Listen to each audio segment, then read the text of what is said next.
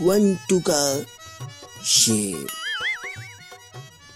अर्ज़ किया है कि महबूब को प्रपोज कर ही रहे थे कि तभी मुसीबतों की सचकर बारात आई। महबूब को प्रपोज कर ही रहे थे कि तभी मुसीबतों की सचकर बारात आई। पहले उनके भाइयों का मुक्का आया फिर घूसा आया और आखिर में लात आई।